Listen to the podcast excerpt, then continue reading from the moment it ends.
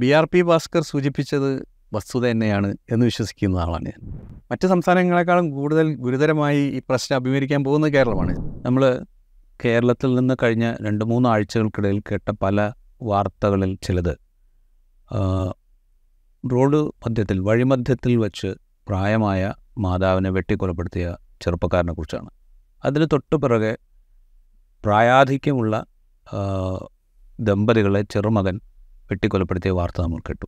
ഇന്നിപ്പോൾ തിരുവല്ലയിൽ നിന്ന് സമാനമായൊരു വാർത്ത നമ്മൾ കേൾക്കുന്നു. അമ്പത് വയസ്സുകാരനായ മകൻ എഴുപത്തെട്ടുകാരനായ പിതാവിനെയും അറുപത്തെട്ട് വയസ്സുള്ള മാതാവിനെയും വെട്ടിക്കൊലപ്പെടുത്തിയ കഥ. വാർത്ത. അതുപോലെ ഇടയ്ക്കെങ്കിലും മാതാപിതാക്കളെ ഉപേക്ഷിച്ച് പോകുന്ന മക്കളുടെ വാർത്ത നമ്മൾ വായിക്കാറുണ്ട്.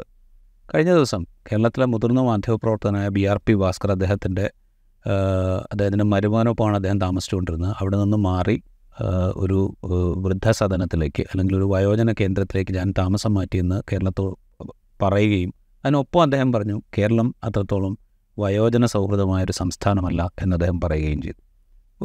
ഈ ഒരു അവസ്ഥ ഈ ഇത്തരം വാർത്തകൾ ബി ആർ പി ഭാസ്കറിനെ പോലുള്ള ഒരാൾ പറയുന്ന കാര്യങ്ങൾ ഇതൊക്കെ വെച്ചുകൊണ്ട് എന്താണ് കേരളത്തിന്റെ വയോജന രംഗത്ത് കേരളത്തിന്റെ അവസ്ഥ? കേരളത്തിനൊരു സ്വന്തമായ വയോജന നയമുണ്ട് ആ വയോജന നയത്തിൽ കുറേ കാര്യങ്ങൾ വിശദമായി പരാമർശിക്കുന്നുണ്ട്. എങ്ങനെയാണ് സോഷ്യൽ സെക്യൂരിറ്റി സിസ്റ്റം വയോജനങ്ങളുടെ കാര്യത്തിൽ സവിശേഷമായി ഉണ്ടാകേണ്ടത് എന്നൊക്കെ വിശദമായി പ്രതിപാദിക്കുന്നുണ്ട്. ആ നയം ഉണ്ടായിരിക്കെ തന്നെ നമ്മൾ എത്രത്തോളം എവിടെ എത്തി നിൽക്കുന്നു എന്ന് പരിശോധിക്കുകയാണ്. എന്നോടൊപ്പം ഡോക്ടർ ജയരാജുണ്ട് ഈ രംഗത്ത്. ഈ രംഗത്ത് മാത്രമല്ല ഭിന്നശേഷിക്കാരുടെ കാര്യത്തിൽ വരെ കാര്യത്തിൽ വളരെ സജീവമായി ഇടപെടുന്ന ഡോക്ടറാണ് അദ്ദേഹം നമ്മളോട് സംസാരിക്കും. ഡോക്ടർ നമ്മൾ ഇപ്പോൾ സംസാരിക്കുന്നത് വയോജനങ്ങളെക്കുറിച്ചാണ്. എന്താണ് കേരളത്തിന്റെ ഒരു അവസ്ഥ? കേരളത്തിന്റെ സർക്കാരിന്റെ കണക്ക് പ്രകാരം തന്നെ രണ്ടായിരത്തി മുപ്പതാകുമ്പോഴത്തേക്കും വലിയ തോതിൽ വയോജനങ്ങളുടെ എണ്ണം കേരളത്തിൽ വർദ്ധിക്കും എന്നൊരു കണക്കുണ്ട്. കേരളത്തിൽ വയോജനങ്ങളുടെ ഇന്നത്തെ ഒരു സാഹചര്യം ഒട്ടും ആശാവഹമല്ല എന്ന് വിശ്വസിക്കുന്ന ഒരാളാണ് ഞാൻ. കാരണം ഭാവിയിൽ വരാനിരിക്കുന്ന വലിയൊരു ഭീഷണിയെ അഭിമുഖീകരിക്കാനോ അഭിസംബോധന ചെയ്യാനോ പര്യാപ്തമായ സംവിധാനങ്ങളും സജ്ജീകരണങ്ങളും കേരളം ഇനിയും ആർജിക്കേണ്ടതുണ്ട്. ഇത് ലളിതമായി പരിഹരിക്കാവുന്ന ഒരു വിഷയമേ ആയിരിക്കില്ല ഇനി.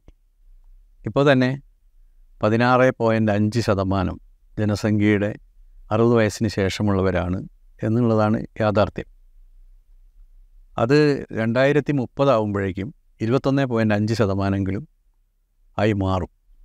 അങ്ങനെ വരുമ്പോൾ നമ്മുടെ നമ്മുടെ ഭരണ സംവിധാനങ്ങളും നമ്മുടെ നയരൂപവൽക്കരണത്തിലുമൊക്കെ അതെങ്ങനെ ആശങ്കാജനകമായി ബാധിക്കും എന്നുള്ളതിനെ പറ്റിയുള്ള ഗൗരവമായ പഠനങ്ങളൊന്നും നടന്നതായി കാണുന്നില്ല. അത് എനിക്ക് തോന്നുന്നു ഒരു ഇരുപത്തൊന്ന് പോയിന്റ് അഞ്ച് ശതമാനം എന്ന് പറയുന്നത് ഏതാണ്ട് ജനസംഖ്യയുടെ കാൽഭാഗത്തോട് അടുത്ത് നിൽക്കുന്നതാണ് എന്ന് മനസ്സിലാക്കണം. അവർക്ക് വേണ്ടി വിഭവ സമാഹരണം വിഭവശേഷി ഇതൊക്കെ ഉൽപ്പാദിപ്പിച്ചെടുക്കുക എന്ന് പറയുന്നത് നേരത്തെ അതിനുള്ള പരിശ്രമം നടത്തിയില്ലെങ്കിൽ അനുഭവിക്കാൻ പോകുന്നത് വലിയ ഒരു ദുരന്തമായിരിക്കും എന്നുള്ളതാണ്. പക്ഷേ സാമൂഹ്യ പ്രവർത്തകരും അതേപോലെ തന്നെ മനഃശാസ്ത്രജ്ഞരൊക്കെ ഇതിന്റെ ദൂഷ്യബലത്തെ ബല വശത്തെപ്പറ്റിയും പ്രശ്നത്തിന്റെ സങ്കീർണതയെപ്പറ്റിയൊക്കെ ഓർമ്മപ്പെടുത്തുന്നുണ്ട്. പക്ഷേ ഗൗരവമായൊരു നടപടികളിലേക്ക് ഇനിയും കടക്കാൻ നമുക്ക് കഴിഞ്ഞിട്ടില്ല. ബി ആർ പി ഭാസ്കർ സൂചിപ്പിച്ചത് വസ്തുത തന്നെയാണ് എന്ന് വിശ്വസിക്കുന്ന ആളാണ് ഞാൻ. കാരണം ഇവർ പല വിധത്തിലുള്ള പരിമിതികളും വിവേചനങ്ങളും അത് പലപ്പോഴും ബോധപൂർവമല്ല. നമ്മുടെ അവബോധത്തിന്റെ അപര്യാപ്തത കൊണ്ട് നമ്മുടെ സംവേദനശേഷിയുടെ കുറവ് കൊണ്ടൊക്കെ അല്ലെങ്കിൽ അലസമായ സമീപനങ്ങൾ കൊണ്ടൊക്കെ സംഭവിക്കുന്നുണ്ട്. ഗൗരവമായൊരു അന്വേഷണവും പഠനം നടത്തി പരിഹരിക്കാവുന്ന ഒരു വിഷയത്തെ അത്രയേറെ ഗൗരവങ്ങളൊന്നും കൊടുക്കാതെ മുൻഗണന നൽകാത്തതിന്റെ ഭാഗമായി അവരനുഭവിക്കുന്ന ഒരുപാട് പ്രതിസന്ധികളുണ്ട്. ഇപ്പം കോവിഡിന് ശേഷം ഇപ്പം ദുരന്ത വലിയൊരു പ്രതിസന്ധിയായിരുന്നല്ലോ നമ്മൾ. ഇവരുടെ അംഗസംഖ്യ അവരുടെ ഇവരനുഭവിക്കുന്ന രോഗങ്ങളുടെ എണ്ണം വർദ്ധിച്ചിട്ടുണ്ട് എന്നുള്ള പഠനങ്ങൾ വന്നിട്ടുണ്ട്. ശാരീരികവും മാനസികവും വൈകാരികവുമായ ഒട്ടേറെ പ്രതിസന്ധികളിലൂടെ കടന്നു പോവുകയാണ് അതേപോലെ തന്നെ നമ്മുടെ പശ്ചാത്തല സൗകര്യം സൃഷ്ടിക്കുന്ന പ്രതിസന്ധികളുണ്ട്. അത് വീട്ടിലുണ്ട് പൊതുസമൂഹത്തിലുണ്ട്. ഇതൊക്കെ കണ്ടുകൊണ്ട് നിലവിലുള്ള നയത്തിന് തന്നെ വലിയ മാറ്റങ്ങൾ ആവശ്യമായിട്ടുണ്ട്. ഇപ്പോൾ ഇവിടെ സൂചിപ്പിച്ചല്ലോ പശ്ചാത്തല സൗകര്യമായത് വീട്ടിലും പൊതുസ്ഥലത്തുമുള്ള പശ്ചാത്തല സൗകര്യങ്ങളെന്ന് സ്പെസിഫിക്കായി പറഞ്ഞു. അതൊന്ന് വിശദീകരിക്കാമോ? പശ്ചാത്തല സൗകര്യം എന്ന് പറയുന്നത് വയോജന സൗഹൃദമായ സാമൂഹ്യ അന്തരീക്ഷം നിലവിലില്ല എന്നുള്ളതാണ്. അതിന് ഇപ്പം നമ്മളെ റോഡുകളിലൂടെ നോക്കൂ. റോഡുകളിലൂടെ നടക്കുന്ന സമയത്ത് വയോജനങ്ങൾക്ക് നടക്കുക എന്ന് സാധ്യമേ അല്ല. അതിന്റെ ഘടന അതിന്റെ ഡിസൈനിങ് ഒക്കെ പരിശോധിച്ച് കഴിഞ്ഞാൽ ഇത് സാധാരണ മനുഷ്യർക്ക് പോലും സൗഹൃദപരമല്ല എന്നുള്ള അവസ്ഥയുണ്ട്. ഇപ്പം വിദേശ രാജ്യങ്ങളിലൊക്കെ നമ്മൾ കാണുന്നുണ്ടല്ലോ റോഡുകളിലൊക്കെ അതിലൊക്കെ ഈ പരിഗണനകളെ പരി പരിഗണിച്ചുകൊണ്ടാണ് സത്യത്തിൽ അവരെല്ലാ കാര്യങ്ങളും വിഭാവനം ചെയ്യുന്നത്. നമ്മുടെ മനസ്സിൽ അത്തരത്തിലുള്ളൊരു വിഭാവനമേ ഇല്ല. ഇപ്പം കോഴിക്കോട് സിറ്റിയിലൂടെ നഗരത്തിലൂടെ ഒരു വയോ പ്രായമായൊരു മനുഷ്യൻ നടക്കുക എന്ന് പറയുന്നത് സാധ്യമേ അല്ല. നടപ്പാതയിൽ തന്നെ അവർക്ക് ഒരു സുസ്ഥിരമായ രീതിയിലല്ല നിർമ്മിക്കപ്പെട്ടത് ഇറക്കം കയറ്റം തടസ്സങ്ങൾ ഇങ്ങനെയുള്ള കാര്യങ്ങളൊക്കെ അവർ അഭിമുഖീകരിക്കുന്നുണ്ട്.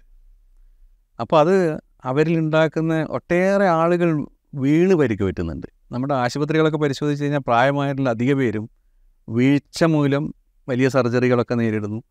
അത് അവരിൽ ഉണ്ടാക്കുന്ന ഒരു ജീവിത പ്രതിസന്ധി എന്ന് പറഞ്ഞാൽ അവരുടെ എല്ലാ പ്രവർത്തനത്തെയും അത് ബാധിക്കുന്നുണ്ട്. കഴിഞ്ഞ ദിവസം ഒരു ചർച്ചയിൽ സംസാരിക്കുമ്പോൾ ഒരു ഡോക്ടർ സൂചിപ്പിച്ച് കേട്ടു. വിദേശ രാജ്യങ്ങളിലൊക്കെ നമ്മൾ നടക്കുന്ന സമയത്ത് പുറത്ത് കാഴ്ചകളൊക്കെ കണ്ടു നടക്കാൻ പറ്റും. ഇവിടെ നടക്കുന്ന സമയത്ത് പുറം കാഴ്ചകളെ കാണാൻ പറ്റില്ല. നമുക്ക് ഈ പാത തന്നെ നോക്കി നോക്കി നടക്കേണ്ട ഒരു ഗതികേടുണ്ട് അതുകൊണ്ട് കാഴ്ചകൾക്ക് പോലും പരിമിതി സൃഷ്ടിക്കുന്നുണ്ട് നമ്മുടെ നടപ്പാത എന്ന് പ്രായമായവരെ സംബന്ധിച്ചിടത്തോളം അത് ഗുരുതരമായ പ്രതിസന്ധിയുണ്ട്. വീടുകളിൽ തന്നെ നമ്മുടെ വീടുകളിൽ അതൊരു സംവേദനക്ഷമതയുടെ ഒരു അഭാവമാണ് സത്യത്തിൽ. പ്രായമുള്ള ഒരാളെ നമ്മൾ വീട്ടിൽ കാണുന്നില്ല നമ്മൾക്ക് പോലും പ്രായമാവും. അതിനനുസരിച്ച് ആവണം നമ്മുടെ ഘടന വീടിന്റെ ഘടന എന്നുള്ളത് പശ്ചാത്തല സൗകര്യം ഒരുക്കേണ്ടത് എന്നുള്ളൊരു ചിന്ത നമ്മളിലേക്ക് രൂപപ്പെട്ടിട്ടില്ല. അപ്പം ഒരു ഹാൻഡ് റെയിൽ ഉണ്ടായാൽ മതിയാവും. അവർക്കൊരു മൂവ്മെന്റ് ഉണ്ടാവും. ഈ ഹാൻഡ് റെയിൽ ഇല്ലെങ്കിൽ അവർക്ക് മൊബിലിറ്റി ഇല്ല. ആ മൂവ്മെന്റ് ഇല്ലാ സമയത്ത് കസാരയിൽ തന്നെ ഇരിക്കേണ്ടി വരുമ്പോൾ ഉണ്ടാവുന്ന ശാരീരിക ആരോഗ്യ പ്രശ്നങ്ങൾ അനുഭവിക്കുന്നവരായിരിക്കും കൂടുതൽ. അത് പരിഹരിക്കുന്നതിന് ചെറിയൊരു സജ്ജീകരണം സംവിധാനം. അതേപോലെ തന്നെ നമ്മുടെ പ്രായമുള്ള ആളുകളൊക്കെ അധികവും അവർക്ക് സംഭവിക്കുന്നത് ബാത്റൂമിലാണ് അവർ വീഴുന്നത് വീഴ്ച സംഭവിക്കുന്നത്. അപ്പോൾ ആധുനികമായി ഉണ്ടാക്കുന്ന സമയത്ത് ഗ്ലേസ്ഡ് ആയിട്ടുള്ള ടൈൽസും മറ്റൊക്കെ വയ്ക്കും പക്ഷേ ഇത് ഇവർ ഇവരെ സംബന്ധിച്ചിടത്തോളം സൗഹൃദപരമല്ല. അപ്പം വീട്ടിൽ നിന്ന് ഇത്തരത്തിലുള്ള കാര്യങ്ങൾ എങ്ങനെ സൗഹൃദപരമാക്കാം? നമ്മുടെ നഗര പ്രദേശങ്ങളിൽ അല്ലെങ്കിൽ പൊതു ഇടങ്ങളിൽ എങ്ങനെ സൗഹൃദപരമാക്കാം? എന്നുള്ളതൊക്കെ വളരെ ഗൗരവമായി ആലോചിച്ചെങ്കിൽ മാത്രമേ ഇവരെ ഇത് ഉണ്ടാക്കുന്നത് എന്താണെന്ന് വെച്ചാൽ ഇവർ കൂടുതൽ ഒറ്റപ്പെടും. ഇത് പറഞ്ഞ് ബോധ്യപ്പെടുത്താനൊന്നുള്ള ശേഷി പലർക്കും ഉണ്ടാവില്ല. ഇതാണ് ഞങ്ങളുടെ അവസ്ഥ ഇതാണ് ഞങ്ങളുടെ പ്രശ്നം ഇതാണ് നമ്മുടെ പരിമിതി എന്ന് നമ്മളെ ബോധ്യപ്പെടുത്താൻ അവരുടെ ശീ എന്താണ് നമ്മുടെ ശീലങ്ങൾ തന്നെ അനുവദിക്കുന്നില്ല. പക്ഷെ അതൊക്കെ കാണാനും കണ്ടെത്താനും മനസ്സിലാക്കാനുമുള്ളൊരു ബോധം നമ്മളിൽ ഉണ്ടാകുമ്പോഴാണ് ഈ സമൂഹത്തിൽ ഇവർ വീട്ടിലും സമൂഹത്തിലും സൗഹൃദപരമായിട്ടുള്ളൊരു സമീപനം സ്വീകരിക്കാൻ കഴിയും ഇതിപ്പോൾ നേരത്തെ നമ്മുടെ വയോജന നയം രണ്ടായിരത്തി പതിമൂന്നിൽ വയോജന നയം രൂപീകരിച്ചിട്ടുണ്ട്. പിന്നീട് അത് അപ്ഡേറ്റ് ചെയ്തിട്ടുണ്ട്. അതിൽ ഒരുപാട് കാര്യങ്ങൾ പറയുന്നുണ്ട്. അതായത് മുതിർന്ന അറുപത് വയസ്സിന് അറുപത്തി അഞ്ച് വയസ്സിന് മുകളിലുള്ള ആളുകളുടെ താലൂക്ക് ആശുപത്രികളിലെ ചികിത്സാ സംവിധാനങ്ങളെക്കുറിച്ച് അവർക്ക് നൽകേണ്ട സാമൂഹ്യ സുരക്ഷാ സംവിധാനങ്ങളെക്കുറിച്ച് ഇങ്ങനെ ഒരുപാട് കാര്യങ്ങൾ അതിൽ പരാമർശിക്കുന്നുണ്ട്. ഇതിൽ ചെറിയ ചില കാര്യങ്ങളൊക്കെ നടപ്പിലായിട്ടുണ്ടെന്ന് തോന്നുന്നു. ഇപ്പോൾ പ്രാഥമിക ആരോഗ്യ കേന്ദ്രങ്ങൾ നമ്മൾ എടുത്തു കഴിഞ്ഞാൽ അവിടെ പ്രായമായ ആളുകൾക്ക് സൗജന്യമായ മരുന്ന് നൽകുന്നൊരു സംവിധാനം പ്രത്യേകിച്ച് ജീവിതശൈലി രോഗങ്ങൾക്ക് മരുന്ന് നൽകുന്നൊരു സംവിധാനം സർക്കാർ സംവിധാനത്തിൽ നിലവിൽ വന്നിട്ടുണ്ട്. പക്ഷേ ഇതൊരു തുടക്കം മാത്രമേ ആവുന്നുള്ളൂ. ഇതിനൊരു സമഗ്രമായി എടുക്കുക എന്ന് പറയുന്ന ഒരു കാര്യമുണ്ട്. കാരണം ഇത് ഇപ്പോൾ സാറ് തന്നെ സൂചിപ്പിച്ചതുപോലെ രണ്ടായിരത്തി മുപ്പതാകുമ്പോഴത്തേക്കും ഇരുപത്തൊന്ന് ശതമാനം ഏതാണ്ട് ജനസംഖ്യയുടെ കാൽ ശതം ശതമാനം മനുഷ്യർ ഈ അറുപത്തഞ്ച് വയസ്സിന് മുകളിലുള്ളവരാവുന്നു അല്ലെങ്കിൽ അറുപത് വയസ്സിന് മുകളിലുള്ളവരാവുന്നു എന്ന് പറയുമ്പോൾ അതൊരു വലിയ കണക്കാണ്. അപ്പോൾ അത് മനസ്സിലാക്കിക്കൊണ്ടുള്ള കുറേ കൂടെ കുറേയും കൂടെ സമഗ്രമായിട്ടുള്ളൊരു സമീപനം അതിന്റെ ഒരു ആവശ്യകതയുണ്ട്.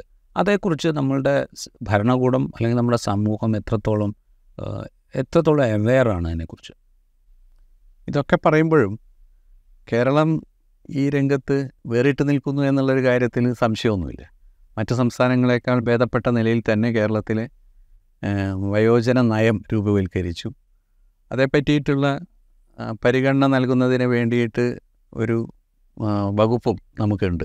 ഇപ്പോൾ സാമൂഹ്യനീതി വകുപ്പിൽ മുമ്പുണ്ടായിരുന്നത് കുട്ടികൾക്കും സ്ത്രീകൾക്കും വയോജനങ്ങൾക്കും ഭിന്നശേഷിക്കാർക്കും ഒന്നിച്ചായിരുന്നു ഒരു വകുപ്പ് ഉപയോഗം.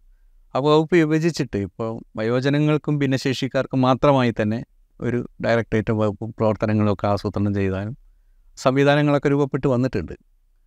അങ്ങനെയൊക്കെ ആണെങ്കിൽ തന്നെയും ഇവരെ സംബന്ധിച്ചിടത്തോളം ഈ പുതിയ കാലഘട്ടത്തിൽ അല്ലെങ്കിൽ വരാനിരിക്കുന്ന ഒരു കാലഘട്ടത്തിൽ അഭിമുഖീകരിക്കാനിരിക്കുന്ന പ്രശ്നങ്ങൾക്ക് പരിഹാരം നേടുന്നതിന് കേരളം ഒരു മാതൃകയാവേണ്ടതാണ് എന്ന് വിശ്വസിക്കുന്ന ഒരാളാണ് ഞാൻ.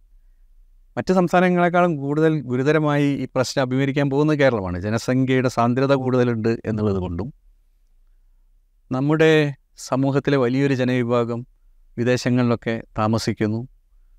ഇവിടെ വയോജനങ്ങൾ പലപ്പോഴും ഒറ്റപ്പെട്ടൊരു ജീവിതം. അതൊക്കെ കേരളത്തിന്റെ മാത്രം സവിശേഷമായൊരു സാഹചര്യമാണ്.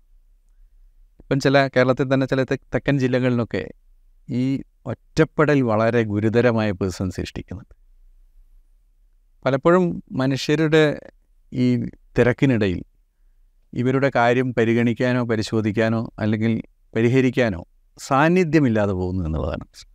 അവർ പലപ്പോഴും ഈ വയോജന കേന്ദ്രങ്ങളിലേക്കൊക്കെ അയക്കുന്നുണ്ട്. പലപ്പോഴും പറയാറുണ്ടല്ലോ കേരളത്തിൽ ദക്ഷിണ അല്ലെങ്കിൽ തെക്കൻ പ്രദേശങ്ങളിലൊക്കെ ഈ സ്വകാര്യ മോർച്ചറികൾ വ്യാപകമായി ഉണ്ടായിട്ടുണ്ട് അതിന്റെ ഒരു കാരണം എന്താണെന്ന് പറഞ്ഞാൽ ഒറ്റപ്പെട്ട് താമസിക്കുന്നവർ മരിച്ചു പോകുന്നു. അവരെ ഈ മരണാനന്തര ശുശ്രൂഷകളൊക്കെ നടത്താൻ ആരുമില്ല വീട്ടിൽ. അപ്പം വരുന്നത് വരെ കാത്തിരിക്കാൻ വേണ്ടിയിട്ടുള്ള സജ്ജീകരണം ഒരു പക്ഷേ വടക്കൻ ജില്ലകളിൽ അതത്ര പ്രചാരം നേടിയിട്ടില്ല. ഞാൻ പറഞ്ഞു വരുന്നത് ഇവർ അത്രമാത്രം ഏകാന്തത ഇവർ അനുഭവിക്കുന്നുണ്ട്. പക്ഷേ മക്കളുടെ ഒരു ജീവിതത്തിന്റെ സാധ്യതകളുടെ മുമ്പിൽ അവർ പരി അവർക്ക് പുതിയ നേട്ടങ്ങൾ നേടുന്നതിനൊക്കെ തടസ്സമായി നിൽക്കുന്നില്ല എന്നുള്ളൊരു ചിന്തയിൽ നിന്ന് ഇവരതൊക്കെ സ്വയം സഹിക്കുന്നു എന്നുള്ളതാണ്. അപ്പോൾ അത് ഇവരിലുണ്ടാക്കുന്ന മാനസിക സംഘർഷങ്ങൾ വൈകാരിക സംഘർഷങ്ങൾ അതേപോലെ തന്നെ രോഗാവസ്ഥകൾ ഇതൊക്കെ വളരെ ഗുരുതരമായിട്ടാണ് കേരളത്തിലുള്ളത്. അപ്പം അതിനൊക്കെ ഒരു പരിഹാരമുണ്ടാവുന്ന തരത്തിലുള്ള നയരൂപവൽക്കരണത്തിന് സമയമായി അല്ലെങ്കിൽ അത് അതിക്രമിച്ചു എന്നാണ് നമുക്ക് വിലയിരുത്തേണ്ടത്. ഒരുപാട് വിഷയങ്ങൾ ഇവരുമായിട്ട് ബന്ധപ്പെട്ട് ഇന്ന് അഭിമുഖീകരിക്കുന്നുണ്ട്. ഞാൻ നേരത്തെ പറഞ്ഞു ഇപ്പം അതിൽ തന്നെ ഏറ്റവും ഗുരുതരമായി അഭിമുഖീകരിക്കുന്ന വിഭാഗം സ്ത്രീകളാണ്. പലപ്പോഴും ഇതിലൊരു ജെൻഡർ ജെൻഡർ ഡിസ്ക്രിമിനേഷൻ തന്നെ കേരളം അഭിമുഖീകരിക്കുന്നുണ്ട് എന്നാണ് എന്നാണ് ഒരു വസ്തുത. സ്ത്രീകൾ ഇപ്പം സ്ത്രീകൾ തന്നെ പലപ്പോഴും വിധവകൾ അനുഭവിക്കുന്ന പ്രശ്നം. അവരുടെ സവിശേഷമായ പ്രശ്നങ്ങൾ അഭിമുഖീകരിക്കാൻ അഭിസംബോധന ചെയ്യാനോ ഒന്നും നമ്മൾ ഇപ്പോഴും സന്നദ്ധമായിട്ടില്ല എന്നുള്ളതാണ്. അതേപോലെ തന്നെ അതിലും ഒരുപക്ഷെ ഗുരുതരമാണ് ഭാര്യ നഷ്ടപ്പെട്ട ഭർത്താക്കന്മാരനുഭവിക്കുന്ന പ്രായമേറിയ ആളുകൾ അനുഭവിക്കുന്ന വൈകാരിക സംഘർഷങ്ങൾ. അപ്പം അത്തരത്തിലുള്ള ഒട്ടേറെ പ്രശ്നങ്ങൾ. അതേപോലെ തന്നെ ശാരീരികമായ രോഗങ്ങൾ മാനസിക രോഗങ്ങൾ വൈകാരികമായ പ്രതിസന്ധികൾ. ഇതൊക്കെ സമഗ്രമായി അഭിമുഖീകരിക്കുകയും അഭിസംബോധന ചെയ്യുകയും ചെയ്യുന്ന ഒരു സംവിധാനം സജ്ജീകരണവും അത്തരത്തിലൊരു നയരൂപവൽക്കരണത്തെയും പറ്റിയിട്ടാണ് എനിക്ക് തോന്നുന്നു കേരളം ഇനിയും ചിന്തിക്കേണ്ടത്. നമ്മൾ പല കാര്യങ്ങളിലും സമൂഹത്തിലൊരു അവയർനെസ് ഉണ്ടാക്കുന്നതിന് വലിയ മുൻകൈ നമ്മൾ പല കാര്യങ്ങളിലും കൊടുക്കാറുണ്ട് കേരളത്തെ സംബന്ധിച്ച്. പല വിഷയങ്ങളിലും നമ്മൾ അതിന് മുൻകൈ എടുക്കാറുണ്ട്. പക്ഷേ ഈ ഈ ഒരു വിഷയത്തിൽ ഒരു സോഷ്യൽ അവയർനെസ് ഉണ്ടാക്കിയെടുക്കാൻ പാകത്തിലേക്ക് കുറെ കൂടെ ആ, സജീവമായ ഇടപെടൽ. അത് ഞാൻ പറയുന്നത് സർക്കാർ തലത്തിൽ മാത്രമല്ല മറ്റ് സന്നദ്ധ സംഘടനകൾ സമുദായ സംഘടനകൾ രാഷ്ട്രീയ പാർട്ടികൾ ഇവരെല്ലാവരും കൂടെ ഉൾക്കൊള്ളുന്ന ഒരു ഒരു ഒരു അവയർനെസ് ഉണ്ടാക്കിയെടുക്കുക എന്ന് പറയുന്ന ഒരു കാര്യം നടക്കണ്ടേ? കാരണം ഇപ്പോൾ ഡോക്ടറോട് സംസാരിക്കുമ്പോൾ നമുക്ക് കുറച്ച് കാര്യങ്ങൾ അറിയാം. പക്ഷേ പല കാര്യങ്ങളും നമുക്ക് തീരെ അറിയില്ല എന്ന് നമുക്ക് ബോധ്യപ്പെടുകയാണ്. അതുകൊണ്ടാണ് ഞാൻ ചോദിക്കുന്നത് അത്തരത്തിലുള്ളൊരു അവയർനെസ് നടക്കേണ്ടതല്ലേ സമൂഹത്തിൽ തീർച്ചയായും. ഈ അവയർനെസ്സിലൂടെയാണ് നമുക്കിതിന് ഒരു പരിശ്രമം ആരംഭം കുറിക്കേണ്ടത്. അത് വ്യാപകമായി നടത്തേണ്ടതുണ്ട്. അത്തരത്തിലുള്ള ബോധവൽക്കരണം ഉണ്ടാവാത്തതിന്റെ ഒരു കുഴപ്പമാണ് സത്യത്തിൽ വീടുകളിലുള്ളത്. വീടുകളിലൊക്കെ വളരെ ചെറിയ ചില കാര്യങ്ങളെ കാര്യങ്ങളിലൂടെ ഇത് പരിഹരിക്കാം. അപ്പോൾ അത്തരത്തിലുള്ള ബോധവൽക്കരണത്തിന് സമൂഹം ഒരു പരിശ്രമം വളരെ വ്യാപകമായി നടത്തേണ്ടതുണ്ട് കേരളത്തിൽ. അതിലൂടെ ഇവരനുഭവിക്കുന്ന പ്രതിസന്ധികളെ പറ്റിയിട്ട് ജനസ പൊതുസമൂഹത്തിന് മനസ്സിലാക്കാൻ കഴിയും. പലപ്പോഴും ഈ വിഷയത്തെ വിഷയത്തെപ്പറ്റിയൊന്നും അറിയില്ല പല ആളുകളും. ഇപ്പം പഴയ കാലത്ത് നിന്ന് കുടുംബത്തിന്റെ സവിശേഷത വളരെ വ്യത്യസ്തപ്പെട്ടല്ലോ. കൂട്ടുകുടുംബ വ്യവസ്ഥയിലുണ്ടായിരുന്ന കുറേ കൂടി ഇൻട്രാക്റ്റീവായിട്ടുള്ള ഒരു അന്തരീക്ഷമൊക്കെ പോയി. ഒറ്റപ്പെടലാണ്. നേരത്തെ നമ്മൾ അണുകുടുംബത്തെക്കുറിച്ചാണ് പറഞ്ഞത്. ഇപ്പോൾ അതുപോലും ഇല്ലാത്ത അവസ്ഥയാണ്. അതെ. നേരത്തെ സൂചിപ്പിച്ചല്ലോ അത് മക്കളൊക്കെ അല്ലെങ്കിൽ പ്രായമായ ആളുകൾ ഇവിടെയും മക്കൾ ഒരുപക്ഷെ വിദേശത്ത് ജോലിയിലും അല്ലെങ്കിൽ പഠനത്തിലും ഒക്കെ ആയി ജീവിക്കുന്ന ഒരു ഒരു അണുകുടുംബം പോലും ഇല്ലാത്ത കേരളം ഉള്ളത്. അണു പോലും വിഭജിക്കപ്പെട്ട സാഹചര്യത്തിലാണ് ഇവരുള്ളത്. അത് അപ്പം ഇവരുടെ ഈ പ്രശ്നങ്ങളെ നമ്മൾ വ്യാപകമായ ബോധവൽക്കരണം തന്നെയാണ് വീണ്ടും വീണ്ടും പറയുക. സർക്കാരിന്റെ അതിന്റെ ഉത്തരവാദിത്വം ക്രിയാത്മകമായി നിർവഹിക്കാനുള്ള ഒരു സംവിധാനവും സജ്ജീകരണവും. പക്ഷേ ഇതത്ര ലളിതമല്ല. കാരണം അത്ര വലിയ സാമ്പത്തിക ബാധ്യത വരുന്നതാണ്. പലപ്പോഴും സമ്പത്തൊക്കെ ചിലവഴിക്കുമ്പോൾ നമ്മൾ തിരിച്ചു കിട്ടുന്നു എന്നുള്ളതാണ് കാഴ്ചപ്പാട്. അങ്ങനെയാണല്ലോ ഒരു അതെ. ഇത് കൂടുതൽ ചിലവഴിക്കേണ്ടി വരുന്നു എന്നുള്ളതൊരു യാഥാർത്ഥ്യം. പക്ഷേ അവരെ പോലും നമുക്ക് ക്രിയാത്മകവും സർഗാത്മകവുമായ ഒരു ജീവിതം പ്രദാനം ചെയ്യുന്നതിലൂടെ അവരിൽ ക്രിയേറ്റിവിറ്റി ഉണ്ടാക്കിയെടുക്കാൻ കഴിയും എന്നാണ് ചെറിയ തോതിലെങ്കിലും. പക്ഷേ ഇപ്പോൾ റിട്ടയർ ചെയ്ത് കഴിഞ്ഞാൽ പിന്നെ മനുഷ്യർക്ക് പ്രത്യേകിച്ചൊരു പ്രാധാന്യമില്ലാത്തൊരു കാഴ്ചപ്പാട് സമൂഹത്തിന് വ്യാപകമായിട്ടുണ്ട്. അയാളെ കഴിഞ്ഞു എന്നുള്ള ഒരു കാഴ്ചപ്പാടാണ്. അത് അവരിൽ പോലും സൃഷ്ടിക്കുന്ന ഒരു ഒറ്റപ്പെടലുണ്ട് അല്ലെങ്കിൽ അപകർഷതയുണ്ട്. ഈ അപകർഷതാബോധം സത്യത്തിൽ അത് ലളിതമല്ല. നമ്മുടെ ഈ ഇമോഷണൽ സ്റ്റെബിലിറ്റി എന്ന് പറയുന്നത് വളരെ പ്രധാനമാണ്. റിട്ടയർ ചെയ്ത് കഴിഞ്ഞാൽ പിന്നെ അവരെ അവരെ പിന്നെ ഒന്നിനും കൊള്ളില്ല. അല്ലെങ്കിൽ പിന്നെ അവർക്കൊന്നും ചെയ്യാനില്ല എന്നുള്ളൊരു തോന്നൽ. ഈ സാ ഇപ്പോൾ കേരള സർക്കാർ സർവീസിൽ അമ്പത്താറ് വയസ്സോ അമ്പത്തേഴ് വയസ്സോ ആകുമ്പോൾ റിട്ടയർ ആവും. കേന്ദ്ര സർവീസിലാണെങ്കിൽ അത് അറുപത് വയസ്സോ അറുപത്തൊന്ന് വയസ്സോ ആകുമ്പോൾ റിട്ടയർ ആവും. പക്ഷേ ഇവരുടെ അനുഭവ പരിചയമുണ്ട്. ഇവർ പല മേഖലകളിലും ഇടപെട്ട് പ്രവർത്തിച്ച ആളുകളാണ്.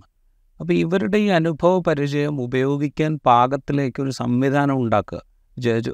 അത് ദീർഘകാലത്തേക്കൊന്നും ഞാൻ ഉദ്ദേശിക്കുന്നില്ല. ഇപ്പോൾ ഒരു അറുപത് വയസ്സിന് റിട്ടയർ ചെയ്ത ഒരാൾക്ക് പത്ത് പത്ത് മിനിമം പത്ത് വർഷമെങ്കിലും അയാൾക്ക് അയാളുടെ അറിവും അനുഭവപരിചയവും ഒക്കെ സമൂഹത്തിന് വേണ്ടി ഉപയോഗിക്കാനുള്ള ആയുസ് ബാക്കി നിൽക്കുകയാണ്. അതിനുശേഷം ഒരുപക്ഷെ അവരുടെ ഫിസിക്ക് അവരെ ഒരുപക്ഷെ അനുവദിച്ചേക്കില്ല. പക്ഷേ എങ്കിൽ പോലും അതിനും അപ്പുറത്ത് അനുവദിക്കുന്ന ആളുകളും ഉണ്ടാവാം. അപ്പോൾ ഇത് ഉപയോഗിക്കാൻ പാകത്തിലേക്കൊരു സംവിധാനത്തെക്കുറിച്ചൊന്നും നമ്മൾ ഇതേവരെ ആലോചിക്കാത്തത് എന്തുകൊണ്ടായിരിക്കും? അതെ നമ്മുടെ ഒരു സമീപനത്തിലുള്ളൊരു പരിമിതിയാണെന്ന് ഞാൻ വിചാരിക്കും സത്യത്തിൽ ക്യാപ്റ്റൻ കൃഷ്ണൻ നായരെ പറ്റി ലീല ഹോട്ടലിനെ പറ്റിയിട്ട് പറയാറുണ്ട്. അദ്ദേഹം തുടങ്ങുന്നത് തന്നെ അറുപത് വയസ്സ് കഴിഞ്ഞതിന് ശേഷമാണ്. അന്നപ്പോൾ അയാൾ എവിടെ എത്തി? പൊതുസമൂഹത്തിനെ അത്തരത്തിൽ ചിന്തിക്കാൻ പ്രേരിപ്പിക്കുന്ന തരത്തിലുള്ള ഒരു സൗഹൃദാത്മക അന്തരീക്ഷം കേരള സമൂഹത്തിൽ കുറേ കൂടി കമ്പേഷനേറ്റായിട്ട് കാരുണ്യത്തോടു കൂടി കാര്യങ്ങളെ ഉൾക്കൊള്ളുന്ന ഒരു സജ്ജീകരണവും സംവിധാനവും ഉണ്ടാക്കി തീർത്താൽ ഇവരനുഭവിക്കുന്ന പല പ്രതിസന്ധികളും പരിഹരിക്കാൻ കഴിയും എന്നാണ് നമ്മുടെ അനുഭവം തെളിയിക്കുന്നത്. അതായത് ഇപ്പോൾ പറഞ്ഞ പോലെ അത് ഒറ്റപ്പെടൽ ഏകാന്തത അല്ലെങ്കിൽ മറ്റ് വൈകാരിക സംഘർഷങ്ങൾ. ഇത് ആയിരിക്കും ഒരുപക്ഷെ അവരുടെ ശാരീരികമായ രോഗാവസ്ഥയെ കൂടുതൽ രൂക്ഷമാക്കുന്നൊരു വളരെ പ്രധാനപ്പെട്ട ഘടകങ്ങൾ ഇതൊക്കെ ആയിരിക്കും. ഇതിനെ മറികടക്കുക എന്നുള്ളതാണ് ഏറ്റവും പ്രധാനപ്പെട്ട സംഗതി എന്ന് തോന്നുന്നത്. അതായത് ഈ ഒറ്റപ്പെടലും ഏകാന്തതയും അതുപോലെ വൈകാരിക സംഘർഷങ്ങൾ ഇതിനെ മറികടക്കുക എന്നുള്ളത്. അപ്പോൾ ഇതിലേക്ക് ഇതിലേക്ക് കൊണ്ടുവരാൻ പാകത്തിലേക്ക് ഇപ്പോൾ നമ്മൾ സ്റ്റാർട്ടപ്പുകളെ കുറിച്ച് പറയുന്നുണ്ട്. പുതിയ ആളുകൾക്ക് അവരുടെ ക്രിയാശേഷിയോ സർഗഭാവനയോ ഒക്കെ ഉപയോഗിക്കാൻ പാകത്തിനുള്ള സംവിധാനങ്ങൾ ഒരുക്കിക്കൊണ്ട് സ്റ്റാർട്ടപ്പുകളെ കുറിച്ച് നമ്മൾ ചിന്തിക്കുന്നുണ്ട്. പക്ഷേ നമ്മൾ ഒരിക്കലും ഈ പറയുന്ന മനുഷ്യന്മാർക്ക് എന്ത് ചെയ്യാൻ കഴിയും എന്നുള്ളതിനെ കുറിച്ച് നമ്മൾ ചിന്തിക്കാതെ ചിന്തയില്ല. ഞാൻ എന്റെ ഒരു അനുഭവം തന്നെ പറയാം.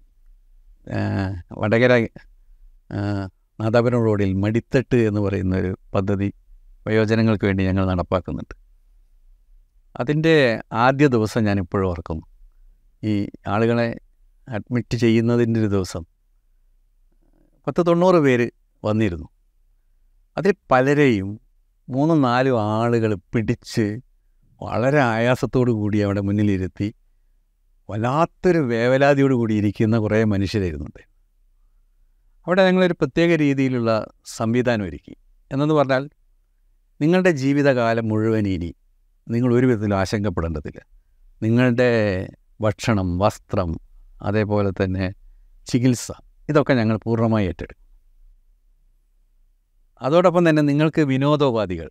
തൊട്ടടുത്തൊരു ഹൈസ്കൂളുണ്ട് ഹൈസ്കൂളിലെ കുട്ടികൾ ഓരോ ക്ലാസ്സിലെ കുട്ടികളെയും ഇവരുടെ അടുത്തേക്ക് അധ്യാപകർ പറഞ്ഞയക്കും. അങ്ങനെ എനിക്ക് തോന്നുന്നൊരു ഒരു മാസത്തിനിടയ്ക്ക് തന്നെ ഇങ്ങനെ രണ്ടും മൂന്നും ആളുകൾ താങ്ങി പിടിച്ച് വന്ന ആളുകൾ പാട്ട് പാടാനും ഡാൻസ് നടത്താനും ഈ കൊച്ചു കുഞ്ഞുങ്ങളോട് അവരുടെ അനുഭവം പങ്കുവെക്കുന്നതിലുള്ള ആഹ്ലാദം അനുഭവിക്കാനും ഈ കൊച്ചു കുഞ്ഞുങ്ങൾക്ക് അതുകൊണ്ട് ഉണ്ടാകുന്ന വലിയൊരു അനുഭവം അവിടെ പങ്കുവയ്ക്കപ്പെടുന്നതിലൂടെയൊക്കെ ഇവരിൽ വലിയൊരു മാറ്റം തന്നെ കാണാൻ പറ്റി. ഈ ഒരു സാധ്യത. ഇവർ അവരുടെ ചെറുപ്പകാല അനുഭവങ്ങൾ പരസ്പരം പങ്ക് അത് പങ്കുവയ്ക്കുക. അനുഭവം അവർക്ക് ഷെയർ ചെയ്യാനുള്ളൊരു അവസരം കിട്ടുക. അതോടൊപ്പം തന്നെ അവരിലുണ്ടായിരുന്ന എൺപത് ശതമാനം മരുന്നുകൾ അവർക്ക് കുറയ്ക്കാൻ പറ്റി. അതിനുശേഷം ഞങ്ങൾ അവിടെ ഒരു കൈപ്പുസ്തകം കെടാവിളക്ക് എന്ന് പറയുന്ന ഒരു കൈപ്പുസ്തകം അതൊരു മാഗസിൻ അവരെ കൊണ്ടുപോകും. അതിൽ സത്യത്തിൽ എം മുകുന്ദനാണ് അതിന്റെ അവതാരിക എഴുതിയത്. ഇവർ ഈ ലേഖനങ്ങളും സൃഷ്ടികളൊക്കെ സത്യത്തിൽ അദ്ദേഹം തന്നെ പറഞ്ഞു അത്ഭുതപ്പെട്ടു പോയി ഒരുപാട് ഇത്തരത്തിലുള്ള സർഗാത്മകതയുടെ നാളങ്ങൾ ഇവരിൽ ഒളിഞ്ഞു കിടക്കുന്നു എന്നുള്ളത് അദ്ദേഹത്തിന്റെ ആമുഖക്കുറിപ്പ് തന്നെ എഴുതുന്നുണ്ട്. കവിതകൾ കഥകൾ അപ്പോൾ ഇത്തരത്തിലുള്ളൊരു സാധ്യതയുണ്ട് എന്നുള്ളത് ഞങ്ങൾക്ക് അനുഭവത്തിലൂടെ ബോധ്യപ്പെട്ടൊരു കാര്യം. ഇത് സത്യത്തിൽ എല്ലാ വയോജനങ്ങളുടെയും ഒരു സാധ്യതയല്ലേ? നമ്മൾ നേരത്തെ ക്യാപ്റ്റൻ കൃഷ്ണനായരെ പറ്റി പറഞ്ഞ പോലെ തന്നെ ഈ ആഹ്ലാദം ഈ ആനന്ദ സൂചിക സന്തോഷ സൂചിക ഈ സന്തോഷ സൂചിക വർദ്ധിപ്പിക്കുക എന്ന് പറയുന്നത് ഇവരുടെ ഒരു ജീവിത അവകാശമായി പരിഗണിക്കപ്പെടേണ്ടത് വിശ്വസിക്കുന്നതാണ്. അവകാശമാണത്. ആ അവകാശം ഇന്ന് പല കാരണങ്ങൾ കൊണ്ട് നിഷേധിക്കപ്പെടുന്ന സാമൂഹ്യ സാഹചര്യം. അതെങ്ങനെ മറികടക്കാം? അതിന് വേണ്ട എന്തൊക്കെ തരത്തിലുള്ള പരിഗണനകളാണ് മുൻഗണനകളാണ് നമ്മൾ സ്വീകരിക്കേണ്ടത് എന്നുള്ളത് ഗൗരവമായി തന്നെ ആലോചിക്കാൻ നേരത്തെ ഇപ്പോൾ വട തെക്കൻ ജില്ലകളിലെ ഒരു സവിശേഷ സാഹചര്യം പറഞ്ഞല്ലോ. കാരണം വീട്ടിൽ ആളില്ലാതെ പ്രായമായവർ മാത്രം നാട്ടിൽ താമസിക്കേണ്ടി വരുന്നു. അത് വടക്കൻ ജില്ലകളിൽ അത്രത്തോളം ഇല്ല എന്ന് സൂചിപ്പിക്കുകയും ചെയ്തു. പക്ഷേ ഇനി അങ്ങോട്ട് ഇതേ സിറ്റുവേഷൻ ആയിക്കൊള്ളണമെന്നില്ല. കാരണം ജോലി തേടി വിദേശങ്ങളിലേക്ക് പോകുന്ന ആളുകളുടെ എണ്ണം ഇപ്പോഴും കുറവില്ലാതെ തുടരുന്നുണ്ട്. അതോടൊപ്പം പുതിയൊരു കാര്യം ഡെവലപ്പ് ചെയ്ത് വന്നുകൊണ്ടിരിക്കുന്നതെന്ന് വെച്ചാൽ പഠനത്തിന് വേണ്ടി വിദേശത്തേക്ക് പോകുന്ന ആളുകളുടെ എണ്ണം കുട്ടികളുടെ എണ്ണം കൂടിക്കൊണ്ടിരിക്കുക. ഓരോ വർഷവും കൂടുകയാണ്. അതിനുള്ള അവസരങ്ങളും കൂടുതലുണ്ട്. അതെ. മറ്റ് രാജ്യങ്ങൾ. നേരത്തെ അനുവദിച്ചിരുന്നതിനേക്കാൾ കൂടുതൽ രാജ്യങ്ങൾ ഇപ്പോൾ അത് അനുവദിക്കുന്നു. ഇവിടെ കൂടി ഉദാരമാവുന്നുണ്ട്. ഉദാരമാകുന്നുണ്ട് അപ്പോൾ കൂടുതൽ ആളുകൾ പോയിക്കൊണ്ടിരിക്കുകയാണ്. അതുപോലെ പൗരത്വം ഉപേക്ഷിച്ച് പോകുന്ന ആളുകളുടെ എണ്ണവും വർദ്ധിച്ചു വർദ്ധിക്കുന്നു എന്നുള്ള കണക്കുണ്ട്. അപ്പോൾ നോക്കുമ്പോൾ തുടർന്ന് അങ്ങോട്ടുള്ള യാത്രയിൽ ഈ ഒരു പ്രോബ്ലം അതായത് ഈ പ്രായമായ ആളുകൾ ഒറ്റയ്ക്കാവുകയോ അല്ലെങ്കിൽ അവർ ഒറ്റയ്ക്ക് തന്നെ ജീവി ജീവിതം ജീവിച്ച് തീർക്കേണ്ടി വരികയോ ചെയ്യുന്നൊരു സാഹചര്യം കൂടുതലാകാനുള്ളൊരു സാധ്യതയാണ് നമ്മുടെ മുമ്പിലുള്ളത്. തീർച്ചയായും. അപ്പോൾ അത് സവിശേഷമായ ഒരു ഒരു പരിഗണനയോ അല്ലെങ്കിൽ സവിശേഷമായി തന്നെ അഭിമുഖീകരിക്കുകയോ ചെയ്യേണ്ട ഒരു അവസ്ഥയുണ്ട്. ആ നിലയ്ക്കുള്ള ഇപ്പോൾ ഈ ഇപ്പോൾ മടിത്തട്ടിന്റെ കാര്യം പറഞ്ഞു. അത്തരം ഓർഗനൈസേഷൻസ് തമ്മിൽ എന്തെങ്കിലും ഇത് മടിത്തട്ട് മാത്രമായിരിക്കില്ലല്ലോ. ഇപ്പോൾ യു എൽ സി സിയുടെ കീഴിലാണ് മടിത്തട്ട് നടക്കുന്നതെന്നാണ് ഞാൻ മനസ്സിലാക്കുന്നത്. അതുപോലെയുള്ള സംഘ സംവിധാനങ്ങൾ തമ്മിൽ ഏതെങ്കിലും തരത്തിലുള്ള ആശയവിനിമയങ്ങൾ നടത്തുകയോ ഒരു ഒരു പുതിയ രീതി കൊണ്ടുവരാൻ ശ്രമിക്കുക അങ്ങനെ എന്തെങ്കിലുമൊക്കെ നടക്കുന്നുണ്ട്. നമ്മുടെ കേരളത്തിലെ പഞ്ചായത്ത് ഗ്രാമപഞ്ചായത്തുകൾ കോർപ്പറേഷനുകൾ മുനിസിപ്പാലിറ്റികളിലൊക്കെ ഇതിനു വേണ്ടിയുള്ള പരിശ്രമങ്ങൾ വ്യാപകമായി നടക്കുന്നുണ്ട് എന്നുള്ളതാണ് ഇപ്പോൾ കോഴിക്കോട് തന്നെ വയോജന സൗഹൃദ നഗരമായിട്ട് അവർ പ്രഖ്യാപിച്ചിട്ടുണ്ട്. അതിനു വേണ്ടിയിട്ടുള്ള വള വളരെ ഗൗരവമായിട്ടുള്ള പരിശ്രമം കോർപ്പറേഷന്റെ ഭാഗത്ത് നടക്കുന്നുണ്ട്. അതിന്റെ ഒരു പങ്കാളിയായ ഒരു വ്യക്തിയാണ് ഞാൻ. ഇപ്പോൾ ഒക്ടോബർ ആദ്യ വാരത്തിൽ ഒരു അന്തർദേശീയ സെമിനാർ ഇതുമായിട്ട് ബന്ധപ്പെട്ട് നടക്കുന്നുണ്ട്. അതിന്റെ ഭാഗമായിട്ടൊരു മേള നടത്തുന്നുണ്ട്. ഈ കാര്യത്തിൽ സെമിനാറിലൊക്കെ വളരെ വിദഗ്ധരായിട്ടുള്ള ആളുകളെ പങ്കെടുപ്പിച്ചുകൊണ്ട് ഈ ഇവരഭിമുഖീകരിക്കുന്ന സവിശേഷമായ പ്രശ്നങ്ങളെ പറ്റിയിട്ടുള്ള ചർച്ചകളും മറ്റുമൊക്കെ നടക്കുന്നുണ്ട്. ഇത് എനിക്ക് തോന്നുന്നു ഇവിടെ മാത്രമല്ല ഒരുപാട് എന്താ മാതൃകാപരമായിട്ടുള്ള പ്രവർത്തനം നടക്കുന്ന ചില പഞ്ചായത്തുകൾ ഗ്രാമസഭകളൊക്കെ ഗ്രാമപഞ്ചായത്തുകളൊക്കെ ഉണ്ട്. ഈ അനുഭവങ്ങളൊക്കെ നമുക്കൊന്ന് സമാഹരിക്കുകയും ഇത്രയൊക്കെ സാധ്യതകളുണ്ട് അവസരങ്ങളുണ്ട്. ഇത്രയൊക്കെ ഈ തരത്തിലൊക്കെ ഒരു കുറേ കൂടി അർത്ഥവത്തായ മൂല്യാധിഷ്ഠിതമായ ഗുണപരമായ ഒരു ജീവിതത്തിന് അർഹതയുള്ളവരാണ് ഇവർ എന്നുള്ളതും അത് നമുക്ക് ആർജിക്കാൻ കഴിയുന്ന ഒരു യാഥാർത്ഥ്യമാണ് എന്നുള്ളത് തിരിച്ചറിവ് പകർന്നു നൽകുന്ന തരത്തിലേക്കുള്ള പ്രവർത്തനങ്ങൾ നമ്മൾ ഏറ്റെടുക്കേണ്ടതുണ്ട്. അതിലൂടെ ഇപ്പം ഇതേപ്പറ്റിയുള്ള ഒരു അവബോധമില്ലാത്ത പലരും ഉണ്ടല്ലോ. സത്യത്തിൽ ആരും എന്താണ് നിർദ്ദയരൊന്നുമല്ല നമ്മൾ മലയാളികളോ അല്ലെങ്കിൽ കേരളീയരോ ഇന്ത്യക്കാരോ അങ്ങനെയാണെന്ന് വിശ്വസിക്കാനും പറ്റില്ല. ഇതേക്കുറിച്ച് ചിന്തിക്കാനോ അതിനുള്ള കാര്യങ്ങൾ ചെയ്യാനോ ഉള്ള അവസരങ്ങളോ അല്ലെങ്കിൽ അതിനുള്ള ഒരു ഒരു സാഹചര്യമോ ഇല്ലാതെ പോയി എന്നുള്ളതാണ് യാഥാർത്ഥ്യം. അപ്പം അത്തരത്തിൽ ഒരുക്കാൻ ഞാൻ പറയുന്നത് ഭരണകൂടത്തിന് അല്ല ഇത്തരത്തിലുള്ള പ്രാദേശിക സർക്കാരുകൾ എന്ന് നമ്മൾ വിശേഷിപ്പിക്കുന്ന സംവിധാനങ്ങൾക്കൊക്കെ ബാധ്യതയുണ്ട്. അവരത് ഏറ്റെടുക്കുന്നതിലൂടെ പുതിയ സാധ്യതകൾ കണ്ടെത്താൻ പറ്റും. അതോടൊപ്പം തന്നെ ഇവർ അഭിമുഖീകരിക്കുന്ന പ്രശ്നങ്ങൾ പലതുമുണ്ട് പല പ്രശ്നങ്ങളും വളരെ സൂക്ഷ്മതരമായിട്ടുള്ള പ്രശ്നങ്ങളായിരിക്കും. നമ്മളെപ്പോഴും നമ്മുടെ നയരൂപവൽക്കരണമൊക്കെ നടത്തുന്ന സമയത്ത് സ്ഥൂലമായ ഒരു സമീപനം സജ്ജ് ആ സ്ഥൂലമായ സമീപനം സൂക്ഷ്മമായ പ്രശ്നങ്ങൾ അഭിസംബോധന ചെയ്യാൻ പര്യാപ്തമാവുന്നില്ല എന്നുള്ളിടത്താണ് പ്രശ്നങ്ങൾ. അപ്പം അത്തരത്തിലുള്ള ഗൗരവമായ ചർച്ചകൾ അക്കാദമിക് ചർച്ചകൾ പ്രായോഗിക സമീപനങ്ങൾ സ്വീകരിച്ച അനുഭവങ്ങളുടെ പ്രദർശനം അത് പങ്കുവയ്ക്കൽ ഇത് പലയിടത്തും പല രീതിയിൽ നടക്കുന്നുണ്ട്. ഇതൊക്കെ സംവിധാനം സജ്ജീകരണം ഒരുക്കാൻ ഭരണകൂടം തന്നെ മുന്നോട്ട് വരേണ്ടതുണ്ട് എന്നാണ് ഞാൻ വിശ്വസിക്കുന്നത്. ഇത് പറയുമ്പോൾ ഒരു കാര്യം കൂടെ. ഇത് ഈ സാമ്പത്തികമായി മുന്നാക്കം നിൽക്കുന്ന ആളുകൾക്ക് ഒരു പരിധി വരെ ഇത്തരം സംവിധാനങ്ങളെ ആശ്രയിക്കുക എന്ന് പറയുന്നത് കുറെ കൂടെ എളുപ്പമായിരിക്കും. അവർക്ക് കുറേ കൂടെ ആധുനിക സൗകര്യങ്ങൾ. ഇപ്പോൾ വൈദ്യശാസ്ത്രത്തിലാണെങ്കിൽ കുറേ കൂടെ മെച്ചപ്പെട്ട ചികിത്സാ സൗകര്യങ്ങളെ ആശ്രയിക്കുക എന്ന് പറയുന്നത് അവർക്ക് എളുപ്പമായിരിക്കും. അവരുടെ ഏകാന്തതയെ ഒഴിവാക്കാൻ പാകത്തിനുള്ള സംവിധാനങ്ങൾ ഒരുക്കുക എന്നുള്ളത് അവർക്ക് പക്ഷേ കുറേ കൂടെ എളുപ്പത്തിൽ നടന്നേക്കാം. ഞാൻ പൂർണമായി ഒഴിവാകും എന്നുള്ള അർത്ഥത്തിലല്ല പറയുന്നത്. പക്ഷേ അതിനുള്ള സംവിധാനങ്ങൾ ഉണ്ടാക്കാൻ അവർക്ക് പക്ഷേ കഴിഞ്ഞേക്കും. അങ്ങനെ പല നിലയ്ക്ക് സാമ്പത്തികമായ മുന്നോക്കാവസ്ഥയിൽ നിൽക്കുന്ന ആളുകൾക്ക് കുറെ കൂടെ അഡ്ജസ്റ്റഡ് ആവാൻ പറ്റും ഇതിനോട്. പക്ഷേ ഈ താഴെത്തട്ടിലുള്ള മനുഷ്യന്മാർ സാമ്പത്തികമായി പിന്നോക്ക അവരായിരിക്കും ഇതിന്റെ ഏറ്റവും എല്ലാ കാര്യത്തിലും എന്ന പോലെ ഇവിടെയും ഏറ്റവും റിസീവിംഗ് എൻഡിൽ നിൽക്കുന്ന ആളുകൾ. അപ്പോൾ അവരെ അഡ്രസ്സ് ചെയ്യുക എന്നുള്ളതൊരു ഒരു പ്രധാനപ്പെട്ട കാര്യമാണ്. അവിടെയാണ് നമ്മുടെ എന്താണ് നമ്മുടെ സന്നദ്ധ സംഘടനകൾക്കൊക്കെ അവരഭിമുഖീകരിക്കുന്ന ഒരു പരിമിതി സാമ്പത്തികമായിട്ടുള്ള പരിമിതിയാണ്. പലപ്പോഴും അവർ സന്നദ്ധമായിരിക്കും. അവിടെ നമ്മൾ നമ്മുടെ ഭരണകൂടമോ അല്ലെങ്കിൽ ഇത്തരത്തിലുള്ള പ്രാദേശിക ഭരണകൂടങ്ങളൊക്കെ നല്ല രീതിയിൽ പ്രവർത്തിക്കുന്നവരെ എന്താണ് കൈയച്ച് സഹായിക്കാനുള്ളൊരു സന്നദ്ധത പ്രകടിപ്പിക്കേണ്ടതുണ്ട് പലപ്പോഴും അത്തരത്തിലുള്ളൊരു സന്നദ്ധത കാണുന്നില്ല എന്നുള്ളൊരു വിഷയമുണ്ട്. ജീവിതം എന്ന് പറഞ്ഞു കഴിഞ്ഞാൽ മനുഷ്യരുമായി ഇടപെടുന്നതിലുള്ള സർഗാത്മകതയാണ് ജീവിതത്തെ ആനന്ദദായകമാക്കുന്നത് ഒരു ടി വി കണ്ട് എത്ര സമയം നമുക്ക് ഇരിക്കാൻ പറ്റും? അല്ല ഇന്റർനെറ്റിൽ എത്രമാത്രം ഇടപെടാൻ പറ്റും? അതൊക്കെ ഉണ്ടാക്കുന്ന സംഘർഷം വേറെയുണ്ട്.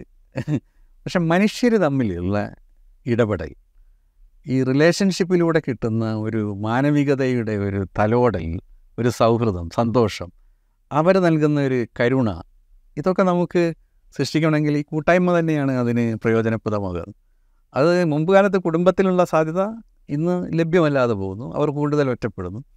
അപ്പോൾ അതൊക്കെ പ്രാദേശിക തലത്തിൽ ഇവരെ യോജിപ്പിക്കും. നമ്മൾ പലപ്പോഴും ചിന്തിച്ചിട്ടുണ്ട് ഞാൻ നമ്മുടെ സ്കൂളുകളൊക്കെ നാല് മണിക്ക് ശേഷം അല്ലെ പത്ത് രാവിലെ പത്ത് മണി വരെ ഒഴിഞ്ഞു കിടക്കുകയാണ് സത്യത ഇവർക്ക് ഒരു കേന്ദ്രമായി കുട്ടികളുടെ അല്ലെങ്കിൽ കുട്ടികളോടൊപ്പം കളിക്കാനൊക്കെ കുട്ടികളോടൊപ്പം ഇടപെടാൻ അവർക്ക് വന്നിരിക്കാൻ ഒരു എന്താണ് ഒരു തരത്തിലുള്ള നിയന്ത്രണവും ഇല്ലാതെ അവിടെ വന്ന് സംവദിക്കാൻ കുറച്ചുകൂടി വിനോദ ഉപാധികളൊക്കെ സ്വീകരിക്കാനൊക്കെ സർക്കാർ സ്കൂളുകൾക്ക് പോലും സന്നദ്ധമായ സന്നദ്ധമായാൽ തന്നെ വലിയൊരു ഒരു ഇടം പൊതു ഇടം കിട്ടും. അപ്പം നമുക്ക് പൊതു ഇടം നഷ്ടപ്പെടുന്നു എന്നുള്ളതാണ് പുറത്തിറങ്ങുന്നതിന് ഒരു തടസ്സമായി നിൽക്കുന്നത്. അത് ഒറ്റപ്പെട്ട റൂമുകളിൽ തന്നെ ഇവരെ പിടിച്ചെടു പിടിച്ചു നിർത്തുന്നതിന്റെ ഒരു കാരണം അതാണ് ആ സാധ്യതകളൊക്കെ നമുക്ക് പ്രയോജനപ്പെടുന്നു പൊതു ഇടങ്ങൾ എങ്ങനെ കുറേ കൂടി വയോജന സൗഹൃദം. അവർക്ക് കടന്നു വരാം. നിയന്ത്രണങ്ങളൊന്നും ഇല്ലാത്ത രീതിയിൽ. അങ്ങനെ വരുന്ന സ്വാതന്ത്ര്യത്തിൽ നിന്ന് ആ സ്വച്ഛതയിൽ നിന്ന് അവരുടെ ഒരു ക്രിയേറ്റിവിറ്റിയെ വളർത്തിയെടുക്കാൻ പറ്റും എന്നാണ് എനിക്ക് തോന്നുന്നത്. ഒരുപാട് സർഗാത്മകതയുള്ള വ്യക്തികളാണ്. പലപ്പോഴും ഞാൻ പറഞ്ഞല്ലോ സ്കൂളും സ്കൂളിലെ കൊച്ചുകുട്ടികൾ ഇവരായിട്ടുള്ള സംവാദത്തിൽ അതിന്റെ ഏറ്റവും വലിയ ബെനിഫിഷ്യറി സത്യത്തിൽ സ്റ്റുഡൻസാണ് കുട്ടികളാണ്. അവർ തീർച്ചയായും അവരുടെ വീട്ടിൽ പോയി കഴിഞ്ഞാൽ അവരുടെ രക്ഷിതാക്കളോടുള്ള സമീപനം അവരുടെ മുത്തശ്ശന്മാരോട് മുത്തശ്ശിമാരോടുള്ള സമീപനം വ്യത്യസ്തമാവാൻ സാധ്യതയുണ്ട്. ഇപ്പോൾ റീസെന്റായിട്ട് നമ്മൾ കണ്ടുകൊണ്ടിരിക്കുന്നത് ഈ പ്രായമായവർക്കെതിരെ നേർക്കുള്ള അതിക്രമങ്ങൾ. ഇപ്പം ഞാനിവിടെ തുടക്കത്തിൽ സൂചിപ്പിച്ച കൊലപാതക പരമ്പരകളുണ്ട്. മൂന്നെണ്ണമെങ്കിൽ മൂന്നെണ്ണം. എത്ര അതിനു മുമ്പുണ്ട്. ഇത് വർദ്ധിച്ചു വരുന്നുണ്ട്. നമ്മൾ സൂക്ഷ്മമായി നോക്കിക്കഴിഞ്ഞാൽ അതിൽ ഈ അവഗണനയുടെ എലിമെന്റാണോ അതോ ഇവരെ പരിപാലിച്ച് മുന്നോട്ട് കൊണ്ടുപോകാൻ കഴിയാത്ത പ്രശ്നമാണോ? അതോ സം കുടുംബത്തിനകത്തുണ്ടാകുന്ന മറ്റ് സംഘർഷങ്ങൾ? ഇതെന്താ എന്താണെന്ന് നമുക്ക് വ്യവച്ഛേദിക്കുക എളുപ്പമല്ല. പക്ഷേ എങ്കിൽ പോലും ഈ അതിക്രമങ്ങൾ കൂടി വരുന്നു എന്നുള്ളതൊരു വസ്തുതയാണ്. ഇത് നമ്മളുടെ നമ്മുടെ സൊസൈറ്റിയുടെ മാത്രം പ്രശ്നമാണ്. ഇവിടെ സൂചിപ്പിച്ച രണ്ട് മൂന്ന് സംഭവങ്ങളുടെ പശ്ചാത്തലത്തിൽ നമ്മൾ പരിശോധിക്കുകയാണെങ്കിൽ അതിൽ ചിലത് മയക്കുമരുന്നിനും മദ്യത്തിനും അടിമയായിട്ട് ചെയ്തത്. ചിലർ മാനസിക രോഗത്തിന്റെ ഭാഗമായിട്ട് ഇങ്ങനെ ചെയ്തതാണ്. മറ്റെല്ലാ മറ്റേ വിധത്തിലുണ്ടാവാം പക്ഷേ ഇത്തരത്തിലുള്ള സാമൂഹ്യ വിപത്തുകളൊക്കെ വർദ്ധിച്ചു കൊണ്ടിരിക്കുന്നതിന്റെ റെസ് പ്രശ്നത്തിന്റെ റെസിവിങ് എൻഡിൽ നിൽക്കുന്നത് പ്രായമുള്ളവരാണ്. അങ്ങനെ ഒരു പ്രശ്നം കൂടിയുണ്ട്. ഇപ്പം സാമൂഹ്യ പ്രതിസ പ്രശ്നങ്ങളായിട്ടുള്ള ഈ മദ്യം മയക്കുമരുന്ന് അതിലുപരി മാനസിക സംഘർഷങ്ങൾ വർദ്ധിക്കുന്നതിന്റെ ഭാഗമായിട്ട് ഒരു വലിയ പഠനത്തിന് അർഹതയുള്ളൊരു കാര്യമാണ് യുവാക്കളിൽ ഉണ്ടാകുന്ന മാനസിക പ്രശ്നങ്ങൾ. അതൊക്കെ സാമൂഹ്യ സൃഷ്ടിയാണ് ഒരു പരിധിവരെ. ജനിതകമായിട്ടുള്ള കാരണങ്ങൾ തീർച്ചയായിട്ടും ഉണ്ടാവാം. എങ്കിൽ പോലും ജനിതകമായ കാരണങ്ങൾക്ക് പോലും എന്താണ് അതിന് അവസരം സൃഷ്ടിക്കുന്ന സാമൂഹ്യമായിട്ടുള്ളൊരു പശ്ചാത്തലമുണ്ട്. ഇത് ഒട്ടും അനുകൂലമല്ല ഗുണകരമല്ല. അതാണ് സത്യത്തിൽ ബി ആർ പി ഭാസ്കറൊക്കെ അനുഭവിക്കുന്നൊരു വിഷയം. നമ്മുടെ സമൂഹം അത്ര സൗഹൃദാത്മകമല്ല എന്നുള്ളത് ഇതൊക്കെ വളരെ അടിസ്ഥാനപരമായി പരിഹരിക്കേണ്ട പ്രശ്നങ്ങളാണ്. കൊച്ചി യൂണിവേഴ്സിറ്റിയുടെ ഒരു പഠനത്തിന്റെ കാര്യം ഞാൻ നേരത്തെ നമ്മൾ തമ്മിൽ സംസാരിച്ചപ്പോൾ സൂചിപ്പിച്ചിരുന്നു. അതായത് കേരളത്തിൽ ഡിമെൻഷ്യയോ അൽഷമേഴ്സോ ബാധിക്കുന്ന ആളുകളുടെ എണ്ണം വലിയ തോതിൽ കൂടിക്കൊണ്ടിരിക്കുന്നു. അതൊരു പക്ഷേ രണ്ടായിരത്തി മുപ്പതൊക്കെ ആകുമ്പോഴത്തേക്കും വലിയ വർധന അതിലുണ്ടാകാനിടയുണ്ട് എന്ന തരത്തിലുള്ള പഠന റിപ്പോർട്ടുകളുണ്ട്. അതിൽ തന്നെ ഇത് ബാധ ഈ- അസുഖങ്ങൾ ഓർമ്മക്കുറവോ ഒക്കെ ബാധിക്കുന്ന ആളുകളിൽ വലിയൊരു വിഭാഗം എന്ന് പറയുന്ന പ്രായമായ ആളുകൾ തന്നെയാണ്. അതുകൂടെ പരിഗണിക്കേണ്ടത് പരിഗണിക്കേണ്ട? അതുകൂടെ പരിഗണിച്ചുകൊണ്ട് ഉള്ളൊരു ഒരു ബൃഹത്തായ ആലോചനയല്ലേ സത്യത്തിൽ സമൂഹവും ഭരണകൂടവും ഒക്കെ നടത്തേണ്ടത്? ആരോഗ്യപരമായിട്ടുള്ള രോഗാവസ്ഥകൾ. അത് വളരെ കൂടുതലാണ്. അതിലേറ്റവും പ്രധാനപ്പെട്ടത് പ്രായം വാർദ്ധക്യ സാഹചര്യമായിട്ടുള്ള ആളുകളെ സംബന്ധിച്ചിടത്തോളം അൽഷിമേഴ്സും ഡിമെൻഷ്യ ഒക്കെയാണ്. അത് മുമ്പ് എന്നത്തേക്കാൾ കൂടുന്നു എന്നാണ് കണക്കുകൾ ബോധ്യപ്പെടുത്തുന്നത്. ഓർമ്മകളില്ലാത്തൊരു മനുഷ്യനാവുക എന്ന് പറയുന്നത് വ്യക്തിത്വം തന്നെ അതിൽ ഇല്ലാതെ വരുന്നു എന്നുള്ളത്. ഇത് ഇവരനുഭവിക്കുന്ന പ്രശ്നങ്ങളെ പറ്റിയിട്ട് ഇനിയും ഗൗരവമായ ചർച്ച കേരളത്തിൽ നടന്നിട്ടില്ല. കേരളത്തിലാണ് ഒരു പക്ഷേ ഇന്ത്യയിൽ തന്നെ ഏറ്റവും കൂടുതൽ ഇത്തരം പ്രശ്നങ്ങൾ അഭിമുഖീകരിക്കുന്നവർ ഉണ്ടാവുക എന്നാണ് എനിക്ക് തോന്നുന്നത്. ഒരു അൽഷിമേഴ്സ് ബാധിച്ച വ്യക്തി ഒരു കുടുംബത്തിലുണ്ടായി കഴിഞ്ഞാൽ ആ കുടുംബം മുഴുവൻ അതിന്റെ യാതനകളും പ്രതിസന്ധികളും അൽഷിമേഴ്സ് തന്നെ വെറും കേവലം എന്താണ് സ്മൃതിനാശം മാത്രമല്ല. അവരിൽ ഒരുപാട് എന്താണ് ബിഹേവിയർ പ്രോബ്ലംസ് പെരുമാറ്റ പ്രശ്നങ്ങൾ പലപ്പോഴും വലിയ പെർവേർഷൻസ് വരെ ഉണ്ടാകുന്നുണ്ട്. ഇതൊക്കെ എങ്ങനെ പരിഹരിക്കും എന്നുള്ളത് ഒരു കുടുംബത്തിനും അത്തരത്തിലുള്ള ഒരു അറിവോ ധാരണയോ പകർന്നു നൽകാൻ നമുക്ക് പറ്റിയിട്ടില്ല. ഇത് സത്യത്തിൽ ഏറ്റവും കൂടുതൽ ബാധിക്കുന്നത് നമ്മുടെ നിലനിൽക്കുന്ന ജീവിത സാഹചര്യത്തിൽ ഇവരെ പരിചരിക്കുന്നവരാണ്. ഇവരെ പരിചരിക്കുന്നവരുടെ കാര്യം പോലും. അത്ര ഗൗരവമായിട്ട് നമ്മൾ കഴിഞ്ഞ ദിവസം ഒരു മാസം മുമ്പ് ആണെന്നുണ്ടെങ്കിൽ ഹിന്ദുവിൽ അത്തരത്തിലൊരു വലിയൊരു ലേഖനം തന്നെ വന്നിരുന്നു. ഇത്തരത്തിലുള്ള ആളുകളെ പരിചരിക്കുന്നവർ അനുഭവിക്കുന്ന മാനസിക സംഘർഷത്തെ ഇപ്പം വൈദ്യശാസ്ത്രത്തിന്റെ ഒരു ഗുണം എന്താണെന്ന് പറഞ്ഞാൽ പലതും നമുക്ക് അറസ്റ്റ് ചെയ്യാൻ പറ്റും. അതായത് കൂടുതൽ സങ്കീർണമാവാതെ ചെയ്യാൻ പറ്റും. ഇത്തരത്തിലുള്ള ഇടപെടലുകളൊക്കെ ഇവരുടെ കാര്യത്തിൽ അനിവാര്യമാണ്. ഇവരെ പരിചരിക്കുന്നവരെ. അതേപോലെ തന്നെ പലപ്പോഴും ഇത് സ്ത്രീകളാണ് ഇതിന്റെ ഏറ്റവും വലിയ ദുരന്തം അനുഭവിക്കുന്നത്. അവരുടെ ജീവിതത്തെ ഇത് എങ്ങനെ ബാധിക്കുന്നു എന്നുള്ളത് ഞാൻ നേരത്തെ പറഞ്ഞു സ്ത്രീകളായിട്ടുള്ള പ്രായമായ ആളുകൾ അനുഭവിക്കുന്ന സവിശേഷ പ്രശ്നങ്ങളുണ്ട്. പ്രത്യേകിച്ച് വിധവകളൊക്കെ. അത് പലപ്പോഴും സമൂഹത്തിന്റെ പല സ്റ്റിഗ്മകളുമായിട്ട് ബന്ധപ്പെട്ടു. നമുക്കറിയാലോ മാധവിക്കുട്ടി ഒരിക്കലും അതേപ്പറ്റി പറഞ്ഞിട്ടുണ്ട്. വിധവകളെ കാണുമ്പോൾ അവരെ വീട്ടിൽ നിന്ന് ഇറങ്ങി നേരുന്ന സമയത്ത് അടുത്ത വീട്ടിലെ ഫ്ലാറ്റിലുള്ള ആളുകൾ തിരിച്ച് വീട്ടിലേക്ക് പോകും അതുകൊണ്ടാണ് ഞാൻ മതം മാറിയത് എന്ന് വരെ അവർ പക്ഷേ അതിനോ അത്തരത്തിൽ നിന്ന് രക്ഷപ്പെടാൻ വേണ്ടിയിട്ടാണ് എന്ന് വരെ അവർ പറഞ്ഞിട്ടുണ്ട്. ഇത് ലളിതമായ അല്ലെങ്കിൽ തിരിച്ചറിയാവുന്ന ഒരു വിഷയമല്ല എന്നാണ് ഞാൻ വിശ്വസിക്കുന്നത്. അവരനുഭവിക്കുന്ന സംഘർഷമുണ്ട്. ഞാൻ ഈ അർഹമല്ല ജീവിക്കാൻ. അപ്പോൾ അത്തരത്തിലുള്ള ഒരുപാട് പ്രതിസന്ധികൾ ഇവരുടെ ഇവർ ഇവരഭിമുഖീകരിക്കുന്ന എന്താണ് ആരോഗ്യ പ്രശ്നം. ഇപ്പോൾ ആരോഗ്യം എന്ന് പറഞ്ഞാൽ കേൾവി കാഴ്ച അതേപോലെ തന്നെ ശാരീരികമായ പുതിയ രോഗാവസ്ഥകൾ. ഇവർക്ക് ആവശ്യമായ ചികിത്സാ ചെലവിന്റെ വർധന. ഇതുണ്ടാക്കുന്ന എല്ലാ സാമൂഹ്യ സാമ്പത്തിക സംഘർഷങ്ങളുണ്ട്. ഇതൊക്കെ കൃത്യമായിട്ട് ഇനിയും ചർച്ച ചെയ്യപ്പെടേണ്ടത് പരിഹരിക്കാനുള്ള നടപടികൾ സ്വീകരിക്കേണ്ടതുണ്ട് എന്നാണ് എനിക്ക് തോന്നുന്നത്. ചുരുക്കത്തിൽ നമ്മൾ സംസാരിക്കുമ്പോൾ കുട്ടികളാണ് ഏറ്റവും കൂടുതൽ വൾണറബിൾ ആയിട്ടുള്ള ഒരു വിഭാഗമായിട്ട് നമ്മളെപ്പോഴും പരിഗണിക്കുക.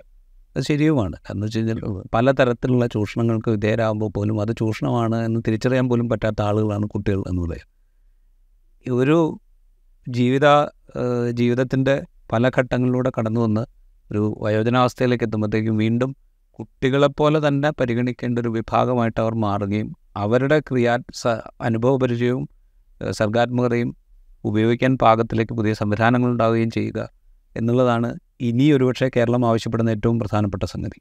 അതെ അതെ. പറയാറുണ്ടല്ലോ നമ്മൾ സെക്കൻഡ് ചൈൽഡ്ഹുഡ് സെക്കൻഡ് ചൈൽഡ്ഹുഡ് സത്യത്തിൽ അത് നമുക്ക് പരിഗണിക്കേണ്ട പ്രധാനപ്പെട്ട വിഷയങ്ങളിൽ ഒന്ന് തന്നെയാണ് കേരളത്തെ ഏറ്റവും പല വിഷയങ്ങളും ഉണ്ട്. പക്ഷേ കേരളം ഇനി അഭിമുഖീകരിക്കേണ്ട ഏറ്റവും എന്താണ് അർജൻസി അല്ലെങ്കിൽ സന്നിഗ്ധാവസ്ഥയിൽ നിൽക്കുന്ന ഒരു പ്രശ്നമാണ്. ഏറ്റവും അടിയന്തരമായി പരിഹരിക്കേണ്ട ഒരു പ്രശ്നം എന്നുള്ള നിലയ്ക്ക് ഇതിന് അത്തരത്തിലൊരു ഗൗരവം ഇപ്പോഴും പൊതുസമൂഹത്തിൽ ഉണ്ടായിട്ടുണ്ട് എന്ന് ഞാൻ വിശ്വസിക്കുന്നില്ല. ഇതിന്റെ ഒരു സങ്കീർണത എത്രമാത്രമാണ് എന്നുള്ളത് ഇപ്പോൾ ചിന്തിക്കാൻ കഴിയാത്ത ഒരു മാനസികാവസ്ഥ ഉണ്ട് എന്ന് എനിക്ക് തോന്നുന്നു. അതിനൊക്കെ ഒരു പരിഹാരം ഉണ്ടാക്കണം. അതിന് മറ്റൊന്നും മാർഗമില്ല. നമ്മുടെ ബോധവൽക്കരണം നടത്തുക പറഞ്ഞ് പറഞ്ഞ് വീണ്ടും വീണ്ടും പറയുക എന്നുള്ളത് മാത്രമാണ് നമുക്ക് അവലംബിക്കാനുള്ള അഭികാമ്യമായിട്ടുള്ളൊരു സമീപനം എന്നാണ് എനിക്ക് തോന്നുന്നത്. റൈറ്റ് വയോജനങ്ങൾ കേരള ജനസംഖ്യയുടെ കാൽ ശതമാനത്തോളം എത്തുന്നൊരു കാലത്തേക്കാണ് നമ്മൾ സഞ്ചരിച്ചുകൊണ്ടിരിക്കുന്നത്. ആ കാലം അത്ര വിദൂരവുമല്ല. നമുക്ക് വയോജന നയമുണ്ട്.